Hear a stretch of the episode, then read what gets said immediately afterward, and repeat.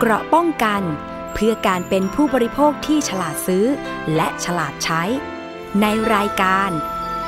ภูมิคุ้มกัน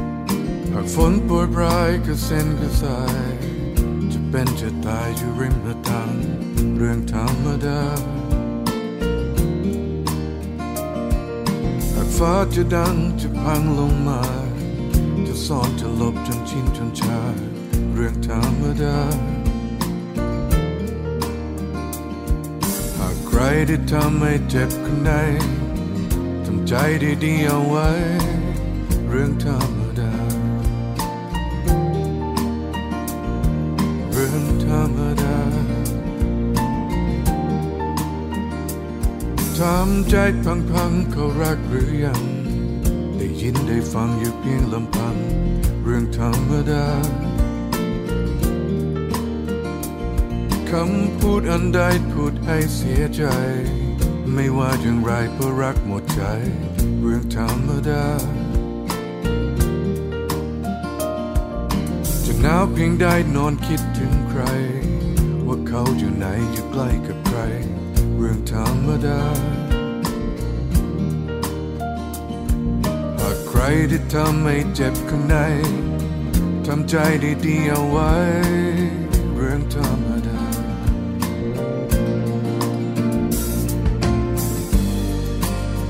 แม้กี่ครั้งจะผ่านไปแล้ว ใจก็ยังไม่แคล้ว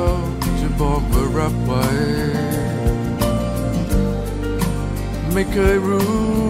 จะทำยังไง เป็นธรรมดาใช่ไหมที่ฉันต้องทนไว้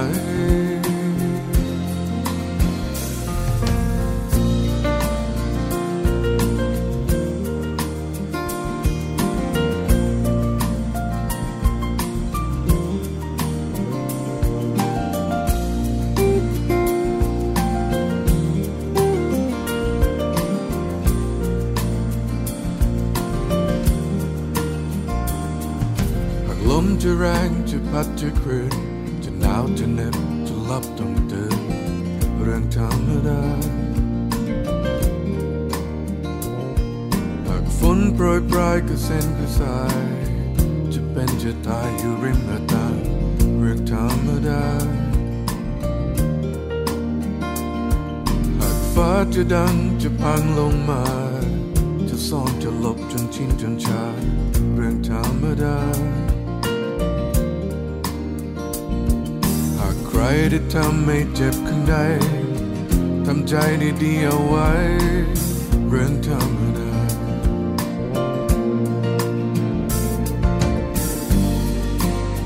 ม้กี่ครั้งจะผ่านไปแล้ว ใจก็ยังไม่แคล้วจะบอกว่ารับไว้ ไม่เคยรู้จะทำยังไง เป็นธรรมดาใช่ไหมที่ฉันต้องทนไว้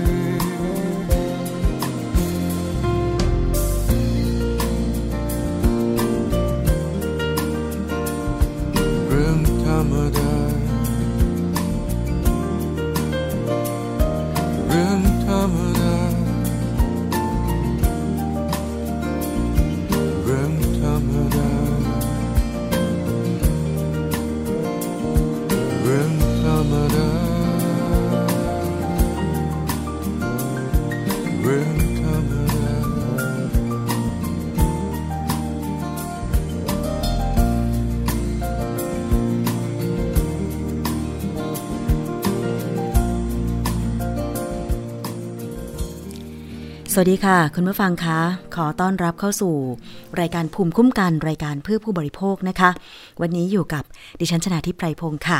ทางไทย PBS Podcast หรือสื่อเสียงไทย PBS นะคะ วันนี้เริ่มต้นด้วยบทเพลง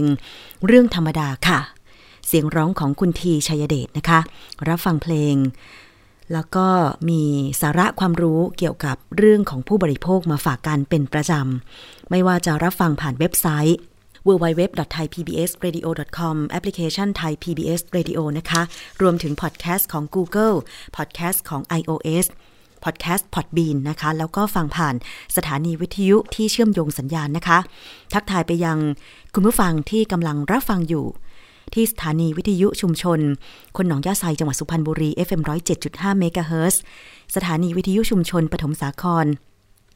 จังหวัดสมุทรสาคร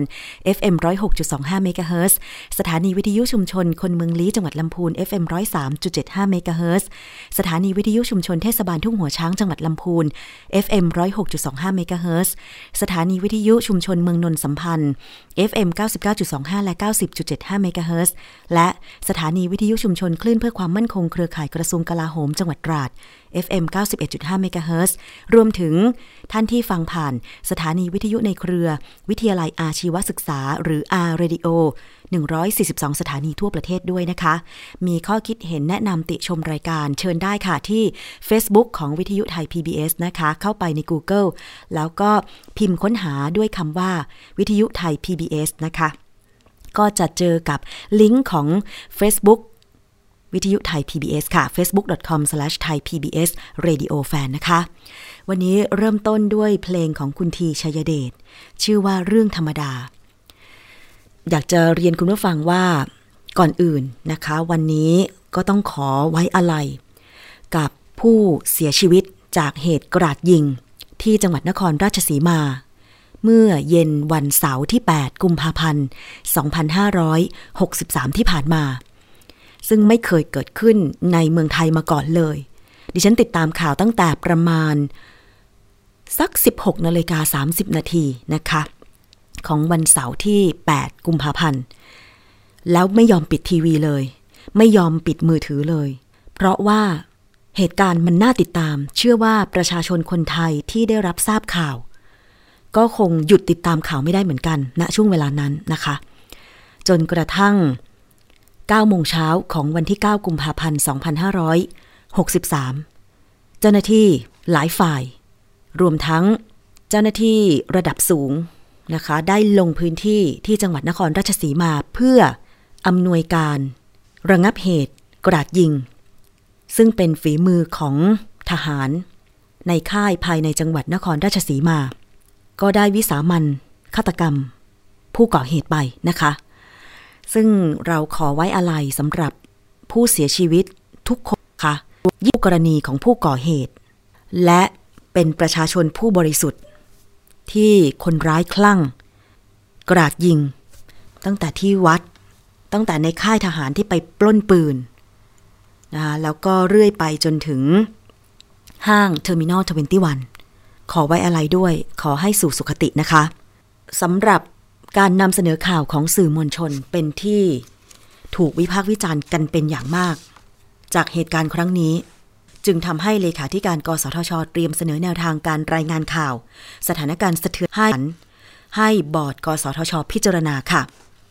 นอกจากนี้ กสทช จะเรียกสื่อที่มีการถ่ายทอดสดเหตุการณ์หรือเฟซเข้าให้ข้อมูล และอาจมีการพิจารณาบทลงโทษด้วย นายถากรตันทสิทธิ์เลขาธิการ คณะกรรมการกิจการกระจายเสียง กิจการโทรทัศน์ และกิจการโทรคมนาคมแห่งชาติหรือกสทชนะคะ เปิดว่าสำนักงาน กสทชเนี่ยจะเรียกสถานีทุกช่อง สถานีโทรทัศน์ทุกช่อง โดยเฉพาะสถานีที่มีการรายงานสดเหตุการณ์กราดยิง ที่ห้างสรรพสินค้าเทอร์มินอล21จังหวัดนครราชสีมา ไปให้ข้อมูล พร้อมทั้งพิจารณาหลักฐานประกอบ ก่อนที่กสทช จะลงมติดำเนินการกับช่องทีวีเหล่านั้น พร้อมทั้งทำความเข้าใจการนำเสนอเนื้อหาที่มีความละเอียดอ่อน ส่งผลกระทบต่อการทำงานของเจ้าหน้าที่ และชีวิตความเป็นอยู่ของประชาชนอีกครั้ง เพื่อดำเนินการเสนอมาตรการรองรับ ลักษณะการออกอากาศ รายงานต่อไป ลักษณะการออกอากาศรายการต่อไป ส่วนเรื่องการพิจารณาบทลงโทษ เป็นอำนาจที่บอร์ดกสทช จะพิจารณาเพื่อลงมติค่ะ นอกจากนี้ยังเปิดเผยว่าได้ศึกษาข้อมูลที่มีการนำเสนอผ่านสื่อต่างๆ และสื่อสังคมออนไลน์เกี่ยวกับการนำเสนอข้อมูลข่าวสาร ในลักษณะเดียวกันกับสื่อมวลชนในต่างประเทศอาทิ สหรัฐอเมริกา กรณีเหตุการณ์กราดยิง เหตุการณ์สะเทือนขวัญต่างๆ และหลักการนำเสนอข่าวสารลักษณะนี้ของสื่อมวลชน ที่องค์การอนามัยโลกได้เคยให้ไว้ พบว่าหลายประเทศมีการเลิกนำเสนอรูปคนร้ายในสื่อ เลิกการรายงานสดเหตุการณ์ ยกเลิกการนำเสนอคลิปเหตุการณ์สะเทือนขวัญต่างๆ แล้ว เพราะมีผู้เชี่ยวชาญทางจิตวิทยา และอาจยาวิทยา ออกมาเตือนถึงการนำเสนอข้อมูลข่าวสารแบบนี้ ว่านำไปสู่พฤติกรรมการเลียนแบบ จึงเห็นด้วยกับแนวทางการนำเสนอข้อมูลข่าวสารเหตุการณ์ยิงกราด เหตุการณ์สะเทือนขวัญต่างๆ ของประเทศสหรัฐอเมริกา และองค์การอนามัยโลก ที่ไม่ควรมีการนำเสนอภาพคนร้าย รายละเอียด แผนการปฏิบัติงานของเจ้าหน้าที่ คลิปเหตุการณ์สะเทือนขวัญต่างๆ เพราะจะทำให้คนร้ายทราบข้อมูลในการปฏิบัติงานของเจ้าหน้าที่ ส่งผลกระทบให้เจ้าหน้าที่ปฏิบัติงานได้ยากขึ้นทำให้เหตุการณ์เลวร้ายยิ่งขึ้น ก่อให้เกิดพฤติกรรมเลียนแบบ และไม่ควรนำเสนอข่าวถี่จนเกินไป ไม่ควรลงข่าวโดยใช้พาดหัวตัวโตๆในหน้าหนังสือพิมพ์ รวมทั้งการนำเสนอรายละเอียดการก่อการร้าย การก่อเหตุ หรือการฆ่าตัวตาย ไม่ควรลงชื่อคนร้ายในสื่อ หรือลงให้น้อยที่สุดเท่าที่จำเป็นเท่านั้น อย่าให้พื้นที่สื่อกับคนร้าย อย่าขุดคุยเรื่องราวของคนร้ายมานำเสนอ ให้คนสนใจหรือตื่นเต้นจนเกินเหตุ เพื่อให้ขายข่าวได้ และอย่าลงการถแถลงคำพูด หรือคำสารภาพผิดของคนร้าย ต้องไม่ให้ความสำคัญกับตัวคนร้าย จนคนร้ายกลายเป็นฮีโร่ นะคะ โดยเลขาธิการกสทช จะนำแนวทางดังกล่าว เสนอที่ประชุมกสทช เพื่อพิจารณาใช้เป็นแนวทางในการทำข่าวลักษณะนี้ต่อไป ซึ่งตรงนี้คุณผู้ฟังก็คงจะเห็นลักษณะการรายงานข่าวของสื่อไทยที่เป็นสื่อหลักและสื่อสังคมออนไลน์กันไปบ้างแล้วจากเหตุการณ์กราดยิงที่นครราชสีมา ซึ่งก็มีคำวิพากษ์วิจารณ์มาก ๆ เลยทีเดียวนะคะ เพราะการกราดยิงครั้งนี้เนี่ย เหตุเกิดตั้งแต่ 15 นาฬิกา ของวันเสาร์ที่ 8 กุมภาพันธ์ 2563 เริ่มตั้งแต่ ขับรถไปยิงผู้บังคับบัญชาและแม่ยายผู้บังคับบัญชา เสียชีวิตสองราย อีกหนึ่งรายวิ่งหนีทันก็คือนายหน้าค้าที่ดินนะคะหลังจากนั้นขับรถเข้าไปยังค่ายทหารเพื่อ ปล้นอาวุธสงคราม ซึ่งก็ได้ไปหลายรายการ แล้วก็ขับรถฮัมวี่ของทหารเนี่ยนะคะ ไปตามถนน ผ่านโรงเรียน ผ่านวัด แม้แต่บริเวณวัดก็ยังไม่เว้นในการกราดยิง และโรงเรียนซึ่งมีเด็กเด็กนักเรียนที่ไปทำกิจกรรมที่โรงเรียนกำลังขี่มอเตอร์ไซค์กลับบ้านก็เสียชีวิตนะคะ แล้วหลังจากนั้นเนี่ย จึงขับรถมุ่งหน้าไปที่ห้างสรรพสินค้า Terminal Twenty One ลักษณะของผู้ก่อเหตุเนี่ยนะคะ นอกจากจะชำนาญเรื่องการใช้อาวุธเพราะว่าเป็นทหาร แล้วก็ยังเป็นทหารที่เป็นนักแม่นปืน มีอารมณ์ที่อาจจะมาจากเรื่องส่วนตัวก็คือ ลักษณะการทำธุรกิจ การเป็นในหน้าที่ดินให้กับแม่ยายของผู้บังคับบัญชา แล้วนอกจากนั้น อันนี้อ่านจากข่าวว่า ผู้ก่อเหตุ ชื่นชอบตัวละคร โจ๊กเกอร์ ในภาพยนตร์ต่างประเทศ ซึ่งลักษณะของตัวละครก็คือมีความบ้าคลั่ง อันนี้คือหลายคนคงจะทราบ แต่ว่ามันน่าเศร้าใจตรงที่ว่า ตัวละครโจ๊กเกอร์ เป็นตัวละครที่มีเฉพาะในหนัง แต่อย่างที่เลขาธิการกสทช บอกไปว่า ถ้ามีการนำเสนอออกมา ก็อาจจะ ทำให้บางคนเกิดพฤติกรรมเรียนแบบได้ ไม่ว่าจะเป็นการนำเสนอ ข้อมูลข้อเท็จจริงจากเหตุการณ์จริง และดิฉันก็มองว่าการที่ผู้ก่อเหตุนั้น มีความชื่นชอบตัวละครโจ๊กเกอร์ที่บ้าคลั่งเป็นพิเศษ อาจจะเป็นภาพจินตนาการของเขา ไปโดยปริยายว่า เขาอยากจะมีอารมณ์ที่แสดงออกแบบนี้ก็เป็นได้นะคะ คืออันเนี้ยหลายคนก็บอกว่า ฉันก็ชอบตัวละครโจ๊กเกอร์ ภาพยนตร์ เรื่องนี้เหมือนกัน แต่ทำไมฉันไม่ทำคืออันนั้นคุณมีภูมิต้านทานในใจ คุณมีภูมิคุ้มกันในใจ คุณจึงไม่ทำแบบนั้นนะคะ ไม่ว่าคุณจะชอบหนังเรื่องไหน ถ้าคุณได้รับภูมิคุ้มกันจากครอบครัว แล้วเป็นคนที่มีสติตลอดเวลาเนี่ย หรือไม่มีเหตุกดดันเนี่ย คุณก็จะไม่ทำเหตุร้ายๆขึ้นมา แต่เผอิญว่ากับคนบางคนเขามีสภาพจิตใจที่อ่อนแอ ไม่มีภูมิคุ้มกันอยู่แล้ว คิดว่าชีวิตจริงกับในหนังและภาพจินตนาการเป็นเรื่องเดียวกัน อันเนี้ยมันจึงก่อเหตุขึ้นมาได้นะคะคุณผู้ฟัง แล้วนอกจากการนำเสนอของสื่อหลักที่ตามมาก็คือพฤติกรรมเลียนแบบการโพสต์ หรือแชร์คลิปเหตุการณ์ต่างๆ ก็เป็นประเด็นที่หน่วยงานที่เกี่ยวข้องต้องดูแลเรื่องนี้ โดยทางกระทรวงดิจิทัลเพื่อเศรษฐกิจและสังคม บอกว่าได้ประสานกับสื่อออนไลน์ แพลตฟอร์มต่างๆ ให้ช่วยดูแล ไม่ให้มีการส่งต่อภาพผู้เสียชีวิตในเหตุการณ์ และ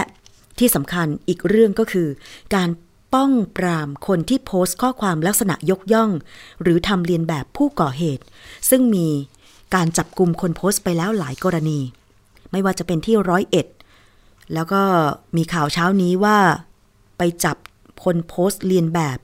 ผู้ก่อเหตุที่ชนบุรีด้วย พร้อมคำเตือนนะคะ จากทั้งสำนักงานตำรวจแห่งชาติ และกระทรวง ดิจิทัลเพื่อเศรษฐกิจและสังคมอีกด้วย นายพุทธิพงศ์ปุณกัน รัฐมนตรีว่าการกระทรวงดิจิทัลเพื่อเศรษฐกิจและสังคมหรือ DES กล่าวว่า ได้ประสานกับ Facebook อย่างต่อเนื่อง เพื่อขอให้ Facebook ตรวจสอบและนำภาพการเสียชีวิต จากเหตุกราดยิงที่นครราชสีมาออกจากระบบอ่าอันนี้ Facebook ก่อนหน้านี้ในวันที่เกิดเหตุ พอผู้ก่อเหตุ ก่อเหตุไป Facebook Live ไป หรือถ่ายภาพตัวเองแชร์ใน Facebook ไปเนี่ยนะคะ ทาง Facebook ก็ออกถแถลงการว่าได้ทำการ ลบบัญชี Facebook ของผู้ก่อเหตุด้วยตัวเองนะคะ ซึ่งในตอนนี้กระทรวง DES ก็ประสานกับ Facebook แล้ว Facebook ก็ให้ความร่วมมือค่ะ ในการที่จะนำคลิปหรือภาพ จากเหตุการณ์โดยเฉพาะภาพ หวาดเสียวต่างๆ รวมถึงคลิปการทำงานของเจ้าหน้าที่ ออกจากระบบนะคะ ซึ่ง Facebook ก็ให้ความร่วมมือเป็นอย่างดี แล้วก็ได้ทยอยนำออกจากระบบแล้ว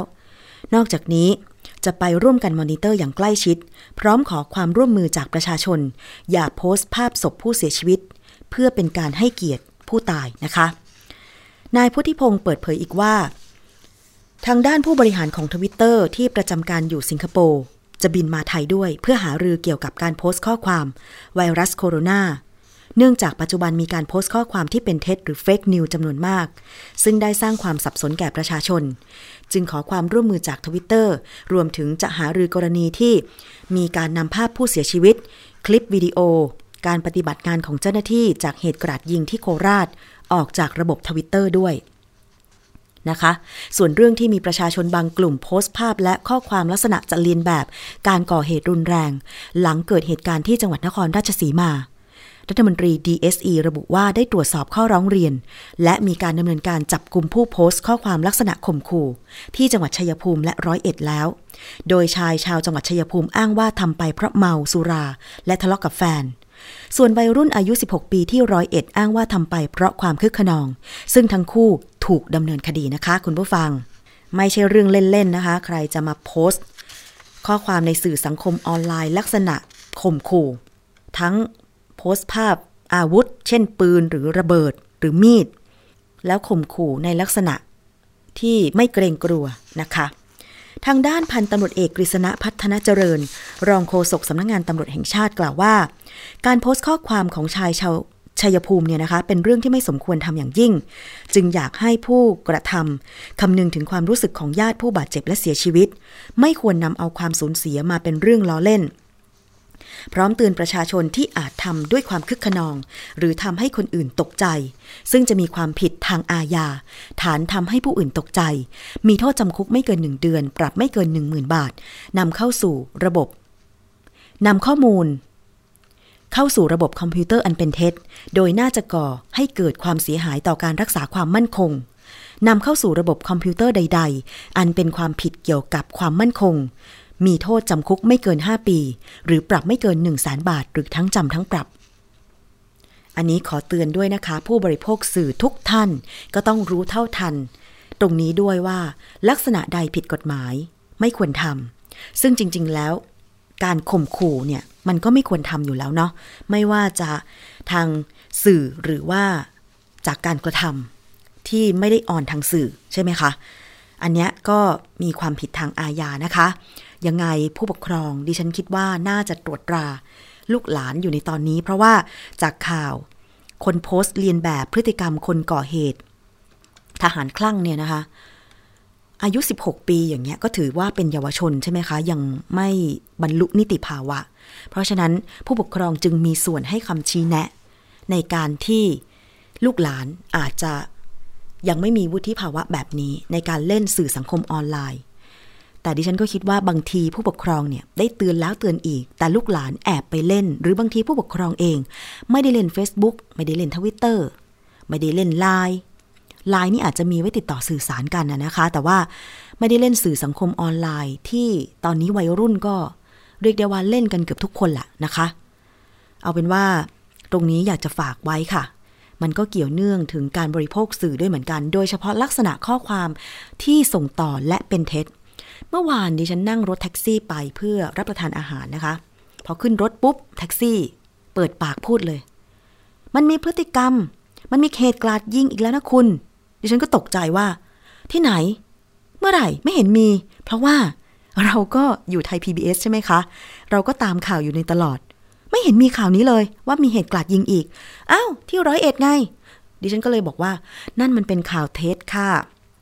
มันเป็นข่าวเท็จที่มีการข่มขู่ทางสื่อออนไลน์ ซึ่งตำรวจไปจับกลุมดำเนินคดีแล้วนะคะ อันเนี้ยดิฉันคิดว่าแบบบางทีอะ การส่งต่อข้อมูลแบบนี้ซึ่งไม่ใช่ความจริงเนี่ย มันก็สร้างความเสียหายตระหนกตกใจ คือถ้าแท็กซี่คนนี้ไปคุยกับคนอื่นที่ไม่ได้ตามข่าวแบบดิฉัน หรือไม่ได้อยู่สำนักข่าวแบบเนี้ย ชาวบ้านคนนั้นอาจจะตกใจก็ได้นะว่ามันมีอีกแล้วเหรออะไรอย่างเงี้ยแล้วก็คุยกันไปใหญ่นะคะ เพราะฉะนั้นจึงอยากจะให้กรองข้อมูล โดยเฉพาะข้อมูลทางสื่อ อีกหนึ่งสื่อก็คือ YouTube คือ YouTube เนี่ยมันเป็นแหล่งรวมของคลิปวิดีโอแบบไม่รู้กี่ล้านล้านคลิป ล้านล้านชิ้นอะนะคะ ส่วนมากก็จะไม่จริงอะเท่าที่ดิฉันดูมานะ ตั้งแต่เหตุการณ์เกิด เกิดกีฬาสี อะ พูดอย่างนี้ก็แล้วกัน สีเหลืองสีแดงอย่างเงี้ย มีการแชร์ข้อมูลที่เป็นเท็จเยอะมาก เพื่อ พื่อที่จะชักจูงใจให้คนเห็นคล้อยตามตัวเอง แล้วคิดว่าเรื่องนั้นเป็นเรื่องจริง ซึ่งแต่ละครั้งเนี่ย ผู้ที่เกี่ยวข้องก็ออกมาชี้แจง โดยเฉพาะนักวิชาการด้าน ดิจิทัล เทคโนโลยี สารสนเทศเนี่ยพยายามออกมาให้ข้อมูลเกี่ยวกับวิธีการสังเกตว่าข้อมูลนั้นเป็นจริงหรือไม่จริง เป็นข่าวโกหกหลอกลวงหรือข่าวปลอมนะคะ เช่น จะรับข้อมูลจากแหล่งไหนดูซิว่าอย่างเช่นเว็บไซต์เนี่ยชื่อเว็บไซต์มันคุ้นไหมบางทีมันทำเว็บไซต์ปลอม เช่น สร้างชื่อให้เหมือนกับสำนักข่าวจริง แต่ว่ามันมีตัวอักษรสักตัวหรือสองตัวที่อยู่ด้านหน้า อย่างเช่นไทย PBS อย่างเงี้ยนะคะ สมมุตินะ มันไม่ใช่ไทย PBS or.th มันอาจจะมีแบบตัวอักษรภาษาอังกฤษตัวอื่น ๆ อยู่หน้าคำว่าไทย PBS อย่างเงี้ยซึ่งจริง ๆ แล้วมันไม่ใช่ มันไม่ใช่เว็บไซต์จริง มันเป็นเว็บไซต์ปลอมอะไรอย่างเงี้ยนะคะ อันนี้ก็เลยอยากจะเรียนคุณผู้ฟังไว้ ว่าผู้บริโภคสื่อก็ต้องไม่หลงตกเป็นเหยื่อ ข่าวปลอมแล้วก็แชร์ต่อกันไป เพราะว่ามันมีความผิดตามกฎหมายด้วยนะคะ แม้เราจะเป็นแค่คนแชร์ แชร์ในไลน์เนี่ยนะก็ผิดด้วยเหมือนกัน ยิ่งโดยเฉพาะถ้าไปแชร์ในไลน์กลุ่มที่มีจำนวนคนในไลน์เยอะๆเนี่ย ถือว่าก็เป็นการส่งต่อข้อมูลที่เป็นเท็จด้วยเหมือนกันนะคะ คุณผู้ฟัง อันนี้ก็เลยอยากจะนำมาเรียนเป็นกรณีศึกษาไว้ เพราะว่าไม่อยากให้เกิดความเข้าใจผิด แล้วก็ตื่นตระหนกรวมถึงไม่สามารถควบคุมสถานการณ์ได้นะคะ ส่วนเรื่องของการชดเชยเยียวยาผู้ที่ได้รับผลกระทบ จากเหตุกราดยิงที่จังหวัดนครราชสีมานะคะ จริงๆแล้วก็เป็นไปตามสิทธิ์นะคะ ไม่ว่าจะเป็นสิทธิ์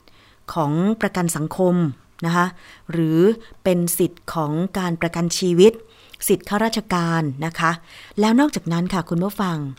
ประชาชนคนไทยเนี่ยก็ยังได้รับสิทธิ์นะคะ จากกระทรวงยุติธรรมในการที่จะได้รับความช่วยเหลือ การชดเชยเยียวยากรณีเกิดเหตุที่ไม่คาดฝันเกิดขึ้นได้นะคะก็คือ อันเนี้ยก็เป็น สิทธิเบื้องต้นกระทรวงยุติธรรมนะคะสำหรับเหยื่อเหตุกราดยิงที่โคราชตรงนี้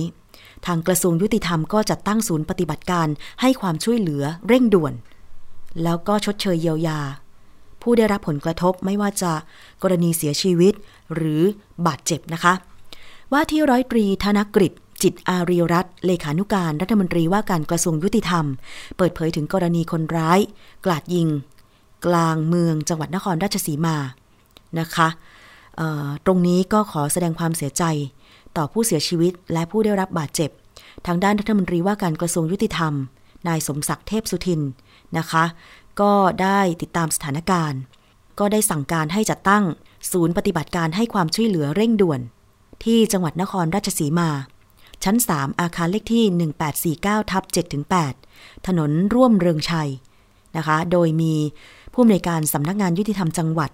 เป็นหัวหน้าศูนย์นะคะ อันนี้ประชาสัมพันธ์เผื่อว่าใครที่มีญาติพี่น้อง ได้รับผลกระทบจากเหตุกราดยิงครั้งนี้ว่า ให้ไปติดต่อที่สำนักงานยุติธรรมจังหวัด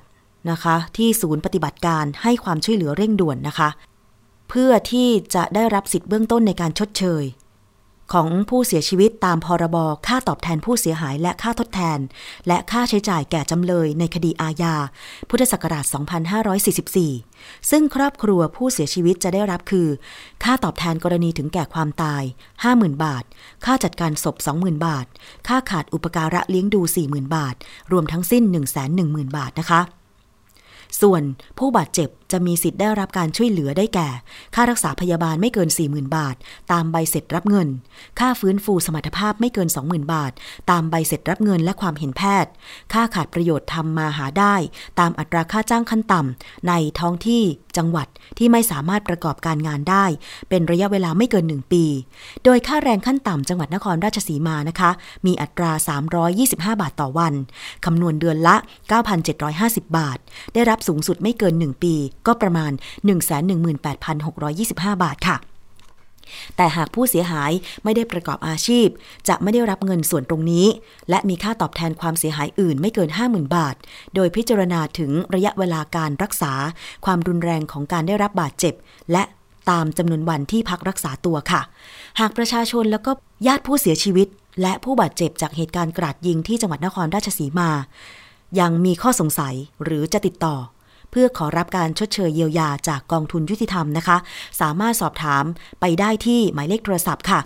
044 353 955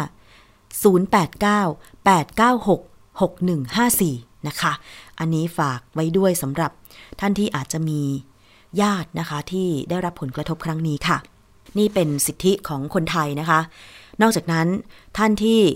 ประกันชีวิตไว้นะคะ ประกันเหตุ น่าจะเป็นวินาศภัยได้ด้วยหรือเปล่าไม่แน่ใจนะคะ ก็ลองติดต่อประกันชีวิตที่ท่านทำกรมธรรม์ไว้ รวมถึงประกันสังคมก็ติดต่อสำนักงงานประกันสังคมที่ท่านมีสิทธิ์อยู่นะคะ รวมถึงบัตรทอง ตรงนี้ก็จะมีการชดเชยด้วยเหมือนกัน ก็น่าเห็นใจนะคะสำหรับเหตุการณ์ครั้งนี้ คนบริสุทธิ์ต้องมาเสียชีวิตแล้วก็ได้รับบาดเจ็บทั้งๆทที่ มันอาจจะเป็นเหตุส่วนตัวนะคะ คุณผู้ฟังอะ ทีนี้เราจบเรื่องของเหตุกราดยิงก็ไปดูกันที่ไวรัสโคโรนากันบ้าง ไวรัสโคโรนาสายพันธุ์ใหม่หรืออู่ฮั่นไวรัสเนี่ยนะคะ ตอนนี้ยังคงต้องติดตามกันต่อไป เพื่อยับยั้งการแพร่ระบาด ทั่วโลกเลยนะคะคุณผู้ฟัง วงการแพทย์ทั่วโลกก็ต่างพยายามหาวิธีรักษาผู้ติดเชื้อไวรัสโคโรนาสายพันธุ์ใหม่ 2019 จากรายงานของสื่อจีนค่ะ ว่ามีการนำยาสี่ชนิด ซึ่งเป็นยากลุ่มเดิม ใช้รักษาผู้ป่วย กรณีมีรายงานว่าจีนใช้ 4 สูตรยาเป็นแนวทางการรักษาผู้ติดเชื้อไวรัสโคโรนาสายพันธุ์ใหม่ 2019 ซึ่งนายแพทย์สมศักดิ์อักษิน อธิบดีกรมการแพทย์นะคะ ระบุว่า ยากลุ่มนี้เป็นกลุ่มเดิมที่เคยใช้อยู่แล้ว ประกอบด้วยนะคะ ยา Remdesivir เป็นยาที่ใช้ทดลองรักษาไวรัสซาร์สโรคเมอร์สในสัตว์ และเซลล์ ยังอยู่ในห้องทดลอง รวมถึงยาคลอโรควิขออภัยค่ะ ยาคลอโรควิน ใช้รักษาโรคมาลาเรีย โรคภูมิคุ้มกันทำลายตัวเอง ช่วยสกัดกั้นไม่ให้ติดเชื้อไวรัสเพิ่ม เปลี่ยนความเป็นกรดด่างในเซลล์ ยาต้านไวรัส HIV ยับยั้งการขยายตัวของไวรัสในเซลล์ และสุดท้ายคือ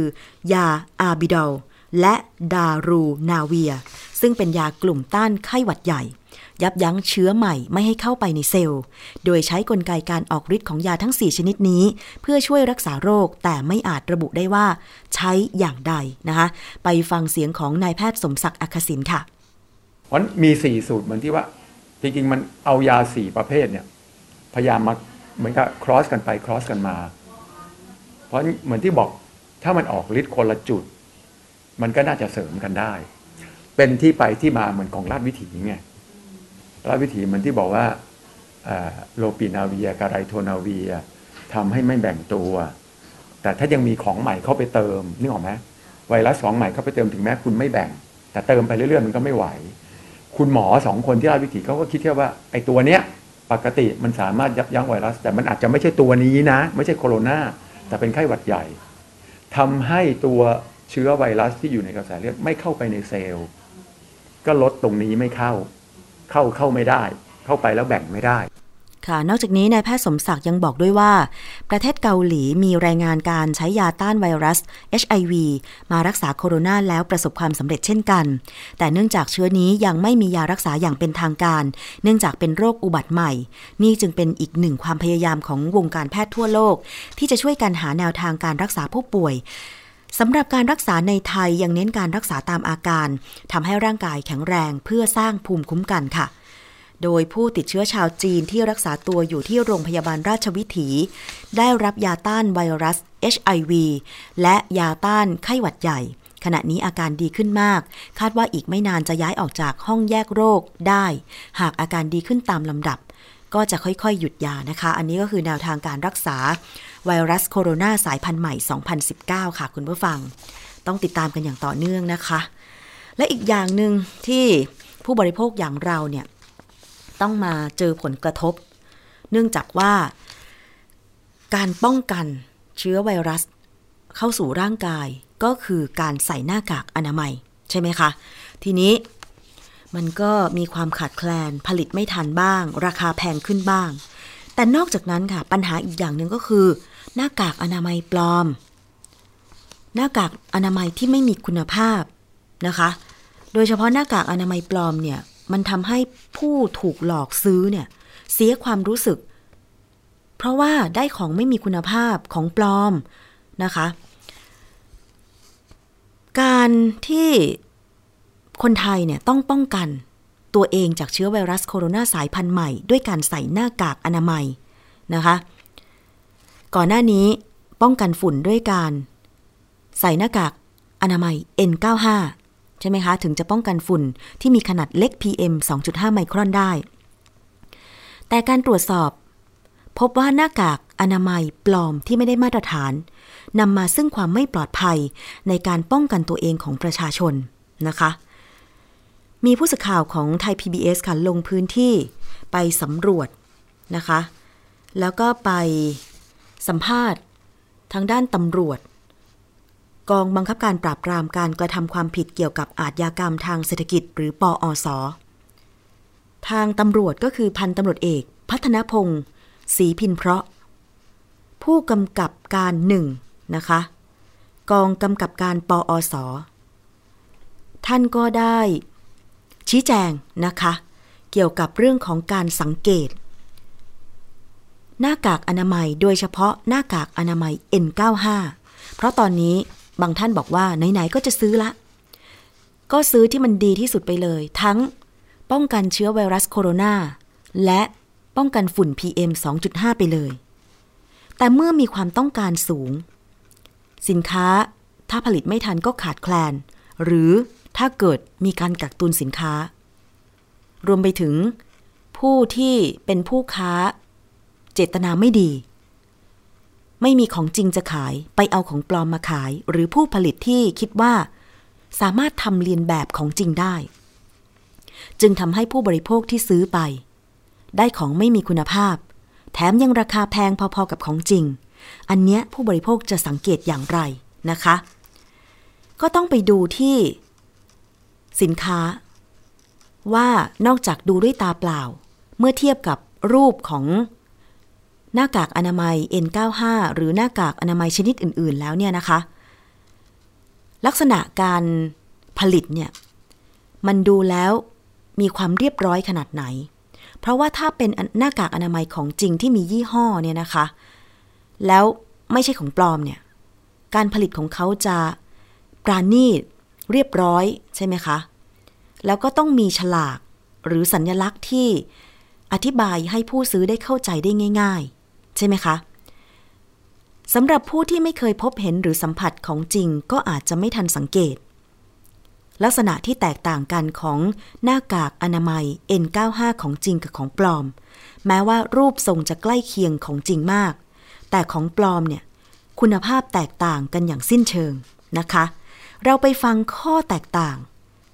ของการสังเกต หน้ากากอนามัย N95 ระหว่างของจริงกับของปลอม ว่าจะมี ข้อแตกต่างอย่างไรจากพันตำรวจเอก พัฒนพงศ์ศรีพินเพราะผู้กำกับการหนึ่งตำรวจปอสค่ะ แต่ว่าที่สำคัญเนี่ยให้สังเกตก็คือว่าถ้าเป็นของแท้เขาจะมีสลากเป็นสติกเกอร์ติดซีนไว้นะครับ ว่าเป็นของบริษัท ถ้าเป็นของของของเลียนแบบเนี่ยจะไม่จะไม่มีนะครับ ตรงนี้ทางบริษัทเขาทำไว้เพื่อประกันว่าอันนี้เป็นสินค้าใหม่และยังไม่มีการใช้งาน ในการติดไว้ เพราะว่าซีลนี้พอแกะออกปุ๊บเนี่ยมันจะดูรู้ว่าเป็นซีลที่แกะหรือว่าซีลที่ยังไม่ได้แกะนะครับ เพื่อเป็นการป้องกันแล้วก็ให้ประชาชนเกิดความมั่นใจว่าสินค้าของเขาที่ใช้เป็นเป็นสินค้าใหม่และมีคุณภาพ ไม่ใช่เอาสินค้าเก่ามา มาจำหน่ายของใหม่กับของเก่าของเก่าก็คือจะมีความแตกต่างกันนะครับ ความสัมผัส ความเหนียวความคุณภาพเนี่ยก็ดูแตกต่างกันประเมินด้วยสายตาเนี่ย เราเราก็จะเห็นชัดเจนอยู่แล้วนะครับ แล้วก็มาดูที่ตัวสินค้านะครับ ที่ตัวสินค้าก็เราดูง่ายๆในฐานะ นี่คือของแท้ อันนี้คือของแท้ค่ะ อันนี้คือของที่เรียนแบบขึ้น ดูง่าย ๆ ด้วยสายตาเลยนะครับ คือดูความปราณีตของการทำนะครับ สินค้าที่เป็นของแท้เขาก็จะทำด้วยความปราณีตเพราะว่าบริษัทที่ได้รับมาตรฐานเขาก็จะค่อนข้างจะต้องมีมาตรฐาน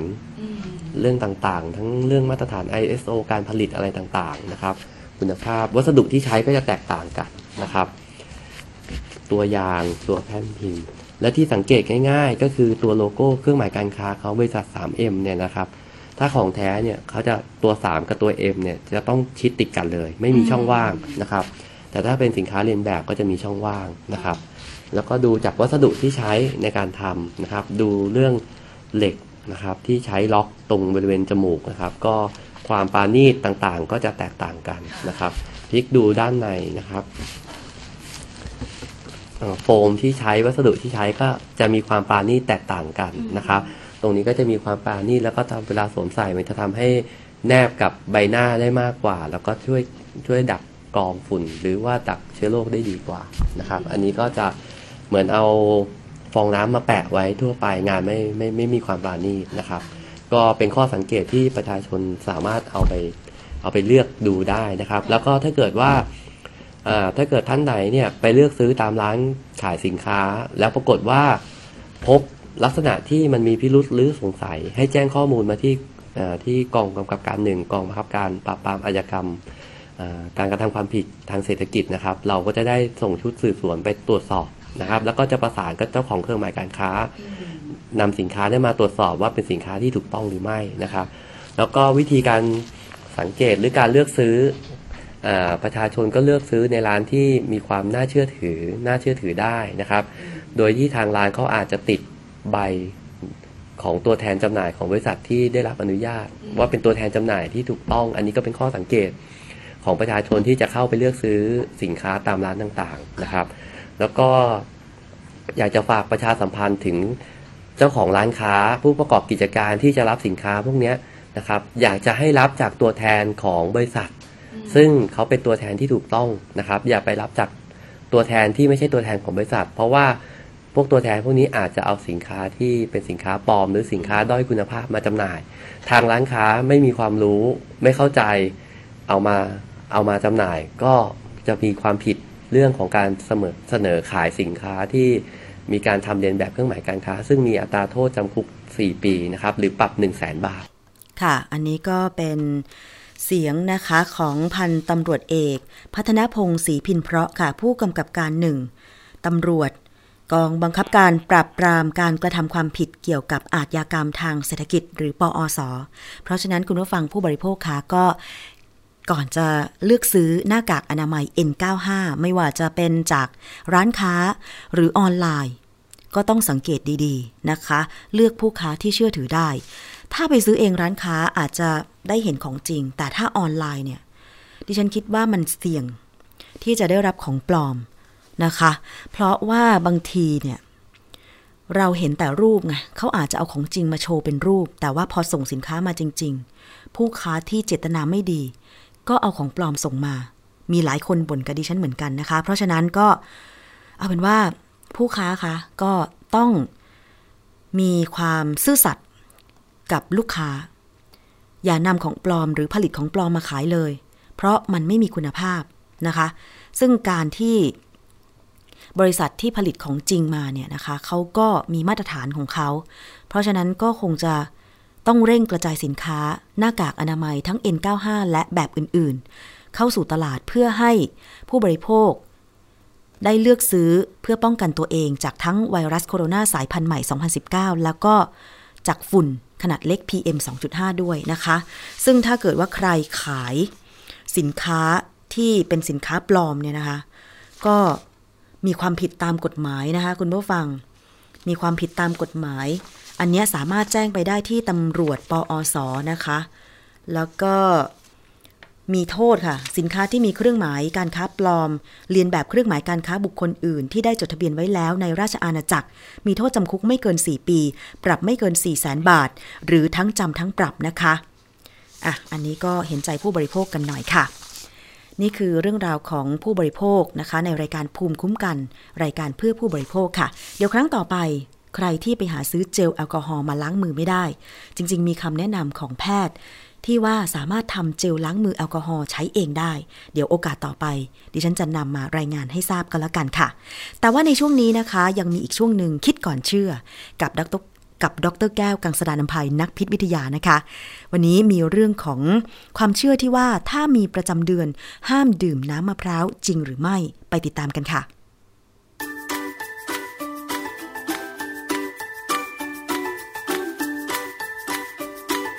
ช่วง คิดก่อนเชื่อ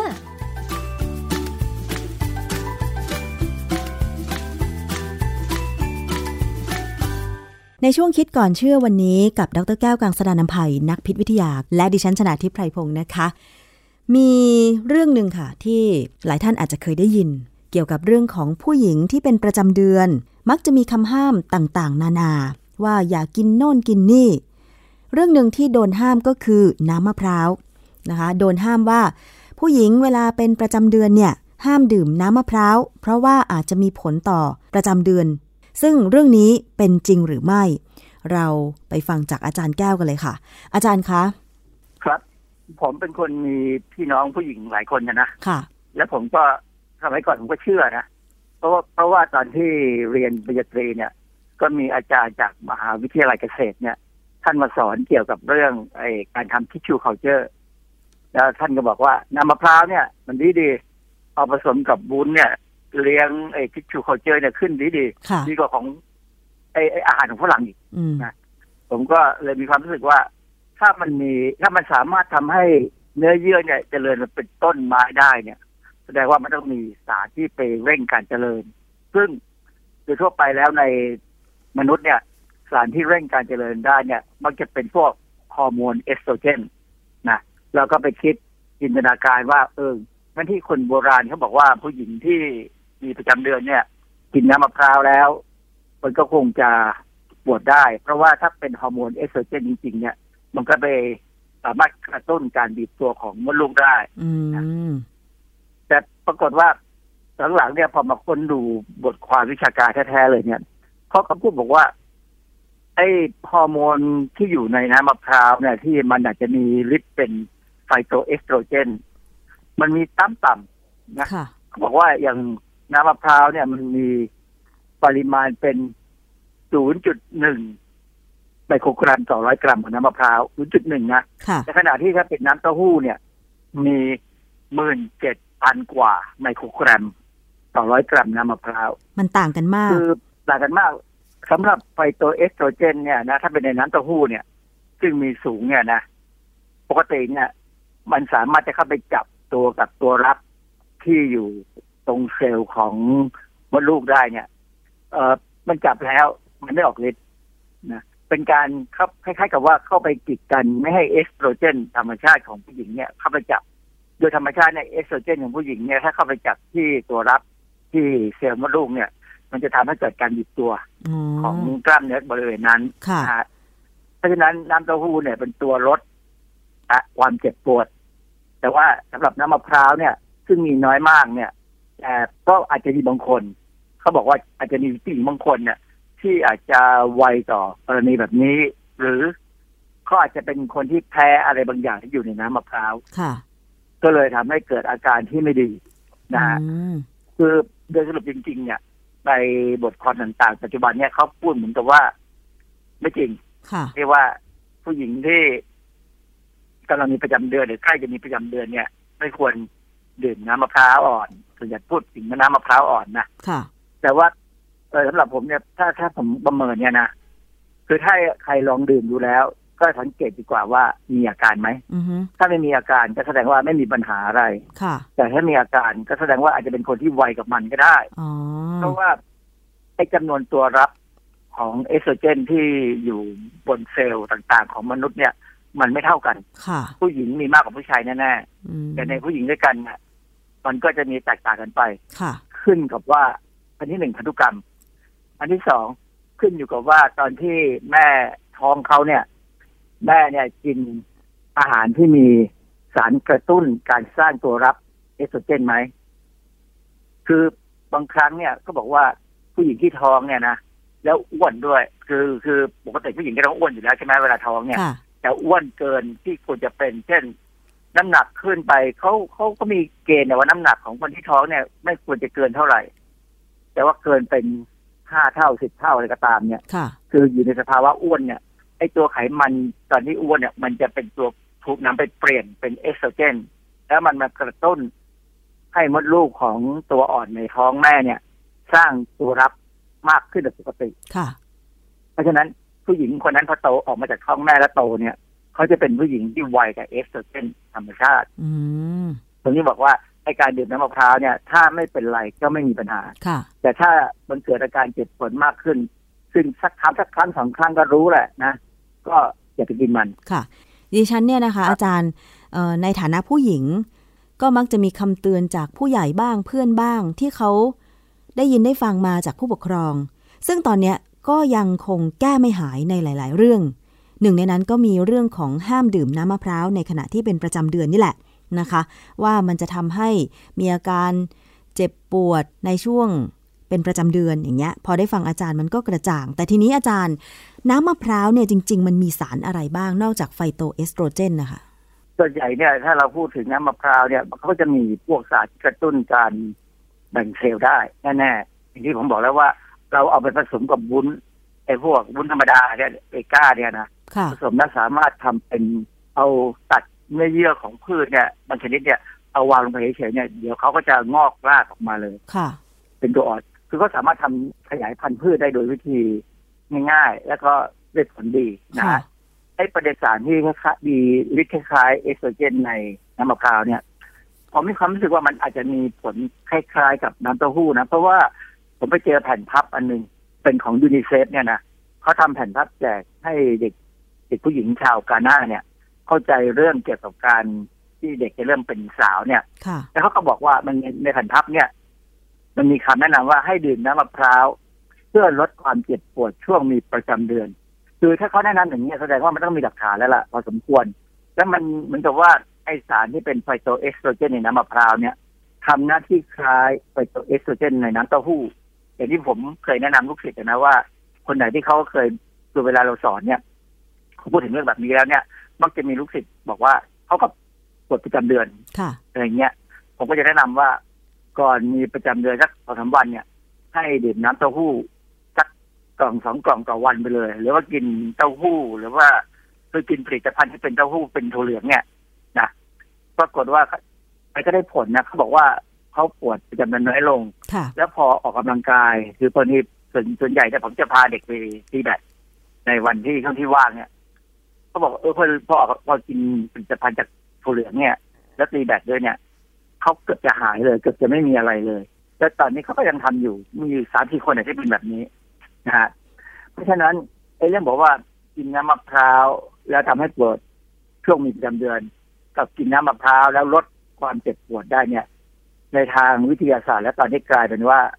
ดื่มน้ำมะพร้าวแล้วอาจจะช่วยลดความเจ็บปวดช่วงมีประจำเดือนได้ด้วยซ้ค่ะ ก็เป็นการทำความเข้าใจให้มันถูกต้องนะคะว่า ถ้าดื่มน้ำมะพร้าวแล้ว ไม่ได้ทำให้ใครปวดท้อง ยกเว้นว่าบางคนอาจจะแพ้สารตัวอื่น ๆ ในน้ำมะพร้าวแต่น้ำมะพร้าวนั้นเนี่ยอาจจะมีส่วนช่วยให้ลดความเจ็บปวดในช่วงมีประจำเดือนได้ำอันนี้ต้องลองนะฮะคือค่ะคือต้องลองดูลองดูแล้วอย่า อย่าไปตั้งความหวังว่ามันจะปวดหรือไม่ปวด หรือมันจะลดหรือไม่ลดอะไรอย่างเงี้ยนะค่ะคือลองดูก่อนแล้วค่อยดื่ม แล้วถ้าดื่มไปแล้วมันเริ่มไม่ดีก็ก็หยุด แต่ว่าถ้ามันดื่มไปแล้วมันไม่มีปัญหาหรือถ้ามันช่วยได้ ก็ลองทำซ้ำสักครั้งสองครั้งคือในในตัวมนุษย์โดยเฉพาะเรื่องเกี่ยวกับฮอร์โมนเนี่ยค่ะมันเป็นเรื่องที่ค่อนข้างจะหลากหลายมากในแต่ละแต่ละบุคคลอืมนะฮะค่ะ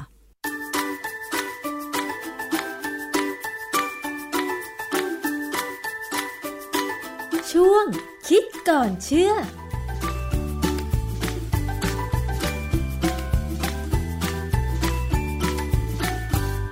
และนั่นก็คือช่วงคิดก่อนเชื่อกับดรแก้วกังสดานนภัยนักพิษวิทยานะคะ รับฟังกันได้ ผ่านรายการภูมิคุ้มกัน รายการเพื่อผู้บริโภคค่ะ ซึ่งจะนำงานวิจัย ข้อมูลทางวิทยาศาสตร์ ของสิ่งของหรือว่าอาหารต่างๆ มาพูดคุยกันให้ลงลึกกันไปเลยนะคะ ก็จะเป็นข้อมูลที่จะมาสื่อความจริงให้คุณผู้ฟังรายการ ภูมิคุ้มกันนั้นได้ทราบ วันนี้หมดเวลาแล้วค่ะ ขอบคุณสำหรับการติดตามรับฟัง ดิฉันชนาทิพไพรพงศ์ลาไปก่อน สวัสดีค่ะ ติดตามรับฟังรายการย้อนหลังได้ที่เว็บไซต์และแอปพลิเคชันไทย PBS Radio ไทย PBS ดิจิทัล Radio วิทยุข่าวสารสาระ เพื่อสาธารณะและสังคม